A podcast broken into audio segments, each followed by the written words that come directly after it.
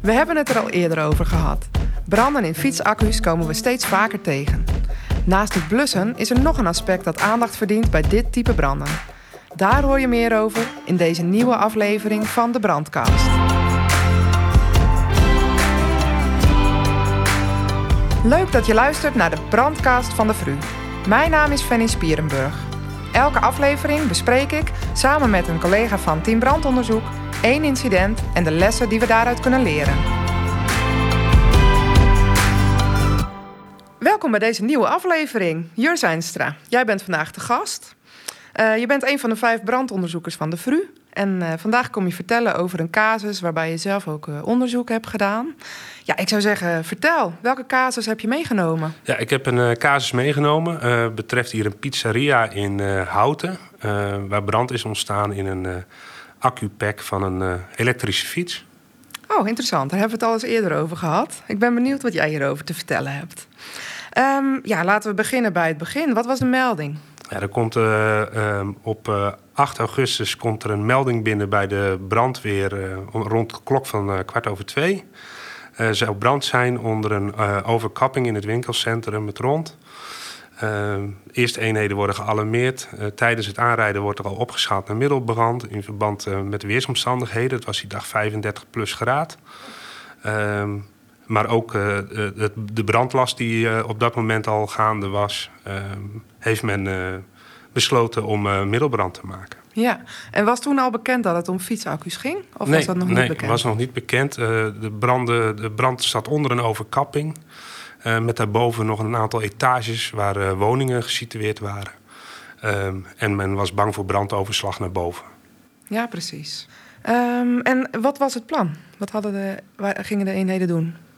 Nou, de eenheden komen natuurlijk te plaatsen om uh, de brand te blussen. Um, 110 is gelijk, uh, heeft ingezet met uh, twee man op de overkapping om daar de brand te tackelen. 3 en 4 zijn naar boven gegaan. 120 is aangekomen en heeft de opdracht gehad om de, het redvoertuig te gaan voeden. En te zorgen dat de buitenkant, um, dat de overslag naar boven voorkomen zou worden. Uh, en was de, was de overkapping dicht? Hoe, hoe moet ik me dat precies voorstellen? Hoe zag dat eruit? Het is een, uh, een, een, een, een flatgebouw met daaronder een betonnen overkapping eigenlijk. Dus ehm, zeg dat het... Ehm, er zitten pilaren onder, die houden dat open. En daaronder stonden de fietsen, de elektrische fietsen en de elektrische scooters van de pizzeria. Ja, dus het was eigenlijk een soort van buitenbrand? Ja, zo zou je, ja, eigenlijk een buitenbrand uh, onder een, uh, onder een woonsituatie. Um, ja, en wat, wat gebeurde er toen? Ja, um, wat is daar gebeurd? Um, personeel is daar aan het opstarten. Uh, het was zaterdag, dus ze dachten s'avonds een goede slag te maken met de pizza's die ze gingen bezorgen. een van de werknemers is bezig om alle accu's te plaatsen in de fietsen en de scooters. Ze hebben keurig, eh, dat zien we niet veel, maar we hebben wel geconstateerd dat ze het heel keurig uh, voor elkaar hadden. Ze hadden een brandkast waar die accu's keurig in werden opgeladen s'nachts met branddetectie en camerabewaking erop. Um, nou ja, dat personeelslid heeft, ik meen, een 13 packs eruit gehaald en is dat keurig aan het monteren op de fiets. En komt terug uh, in de ruimte en ziet dat een van de accu's uh, begint te roken. Pakt de accu uit de lader en legt die buiten neer onder de overkapping loopt naar binnen om een, een blustoestel te pakken. En komt terug en vervolgens ontbrandt de accu en explodeert die. Met als gevolg dat alle fietsen die daar stonden en de elektrische scooters bij de brand betrokken raken. Nou ja, veel plastic, veel accu's. Uh, dus een, een forse branduitbreiding. Was warm weer die dag, dus de ramen van de mensen die boven de overkapping woonden stonden open, waardoor de brand uh, vrij rap uh, naar binnen kon slaan en waardoor er ook op de eerste etages rookverspreiding plaatsvond. Um, dat is eigenlijk wat, in, in, het kort wat, wat daar gebeurd is. Um, vervolgens zijn nou ja, de andere eenheden die te plaatse zijn gekomen, hebben daar nog mensen van boven weggehaald. En op dat moment was er genoeg slagkracht en kon men vrij rap de uh, brand uh, kleiner maken. maar vervolgens had men heel veel accu's die daar lagen. Ja. Want alle packs waren gesmolten. Ehm, en het nadeel van uh, elektrische accu's is dat er dampen bij vrijkomen. En die dampen die zijn niet gezond voor ons als mens zijnde. Ehm, en ja, daar had men nog wel mee te maken. En men had ook het vermoeden dat het pand instabiel was tijdelijk. Uh, dat moest gecontroleerd worden door de wonen, uh, woningbouw en toezicht. Even, even wachten hoor, want uh, je, gaat, je vertelt nu echt heel erg veel. En ik heb ook heel veel vragen nu. Oké. Het eerste wat ik denk is, die, die, die man die bezig was met die accu's... die heeft even mazzel gehad. Die heeft dat hij net binnen was. Die heeft zeker mazzel gehad, want gaat die in je handen... dan heb je wel flinke brandwonden te pakken, want het blaast er echt uit. Ja, had het te maken met warmte dat hij zo uh, knalde? We, dat weten we niet, dat hebben we niet meer uh, kunnen reconstrueren... omdat die accu uh, verbrand is geraakt en daar zoveel accu's lagen... dat we ook niet konden identificeren welke ja. accu het nou betrof. Um, wat je ziet is dat je een soort kernreactie krijgt. Dus ehm, alles ga, ga, slaat door. Dus het is... Uh, dat noemen we ook wel een terminal runaway. Uh, dat betekent dat als er eentje begint, dan krijg je een soort domino-effect. Ja. Ja, het is als het ware, krijg je een soort afblazen op het moment dat zo'n pek openscheurt. Ja. Dus krijg je eigenlijk een soort van, uh, ja, als het simpel uit te leggen, een, een soort gasbranden krijg je. Ja, en als dat tegen iets anders aan ligt, dan wordt dat aangestraald en dan gaat dat meedoen in het proces. Ja, precies. En die stonden dus allemaal onder de overkapping? Ja, waardoor, ook, weinig, waardoor de rook ook bleef hangen natuurlijk, waardoor er flinke hitteopbauw plaatsvond. Ja, en stonden er dus echt iets van 20 fietsen of zo op een rij? dat het zoveel de, 13 fietsen waren. en 6 scooters, meen ik. Oh jeetje, dat is ook echt heel veel, ja. Ja, ja. En, en toen... Um, uh, was de vraag: is, is de pilaar nog uh, stabiel genoeg? Die... Nou, men, men, was meer bang voor de uh, betonnen constructie die erboven zat. Ja, zeg maar het plafond van ja, de. Beton, ja. beton, daar zit altijd vocht in. overal waar we komen of waar gebouwen worden gebouwd met beton, zul je zien dat er altijd een vochtigheidsgraad in zit. Op het moment dat het vocht uh, uit het beton wegtrekt door hitte. Ja. Uh, beton, daar zit ook staal in om het te verstevigen. Dan wordt het uh, staal aangestraald en dan, dat gaat uitzetten. En dat, dan krijg je betonspat. Ja. En betonspat is dat eigenlijk de constructie verzwakt raakt. Daar was men bang voor. En omdat er natuurlijk nog een aantal etages boven zaten, heeft men gezegd: we willen eerst controleren of het veilig is om daaronder nog te opereren, dan wel daarboven nog zaken te doen. Ja. Dus toen zijn ze meteen begonnen, of ze waren eigenlijk al begonnen met uh, uh, ontruimen. Ja, dat was natuurlijk voordat men besloot dat het pand gevaarlijk zou worden.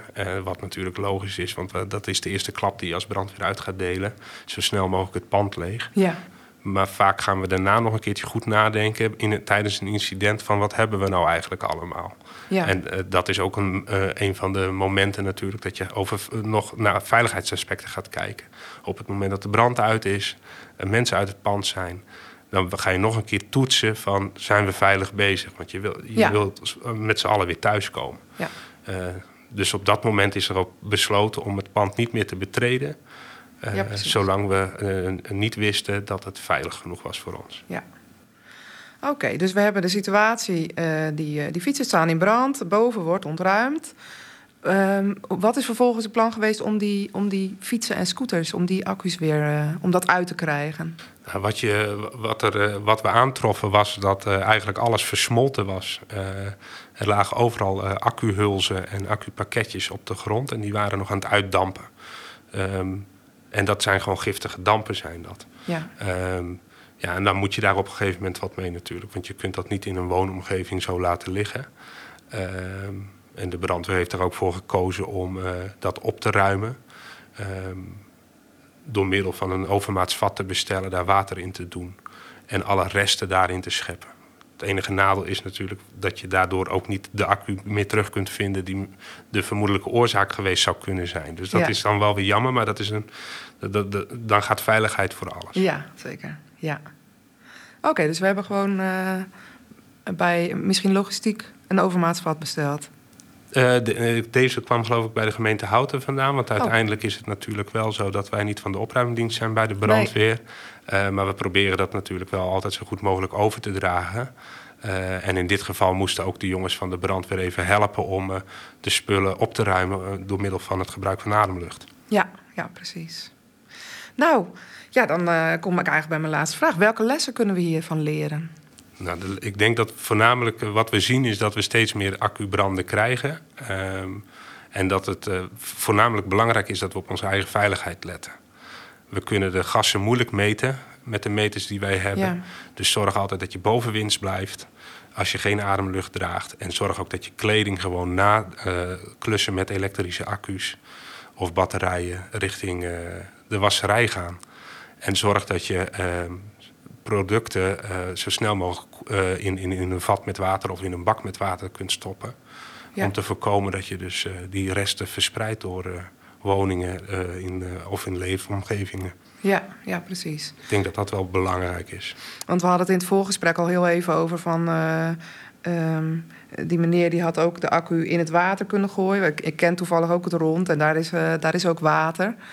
Is, is dat een mogelijkheid, dat je het daar gewoon zo in uh, plemt? Nou, het voor het milieu natuurlijk niet, niet goed. Maar um, um, aan de andere kant, wat er nu gebeurt... is voor het milieu misschien nog wel veel slechter. De hoeveelheid die dan gaat. Dus uh, ja, op het moment dat zo'n accu begint te dampen of te roken direct in een emmer met water. Ja. En in de gaten houden dat de temperatuur laag blijft. Dus af en toe het water uh, extra bijvullen. Ja. Zodat je de temperatuur koelt. En hem gewoon eens even lekker 48 uur minimaal laten liggen. Ja, precies. Nou, het is een, eh, een, een spectaculair verhaal, Jur. Dank je wel. Um, ja, deze doen we weer in onze rugzak. Helemaal goed. In deze aflevering hebben we een casus besproken van een brand met elektrische fietsen en scooters. Het is belangrijk om de resten hiervan in water onder te dompelen, zodat er geen uitstoot blijft plaatsvinden van giftige dampen. Daarnaast hebben we gesproken over het risico van betonspat bij een brand onder een betonnen overkapping. Dank voor het luisteren, werk veilig en tot de volgende brandcast.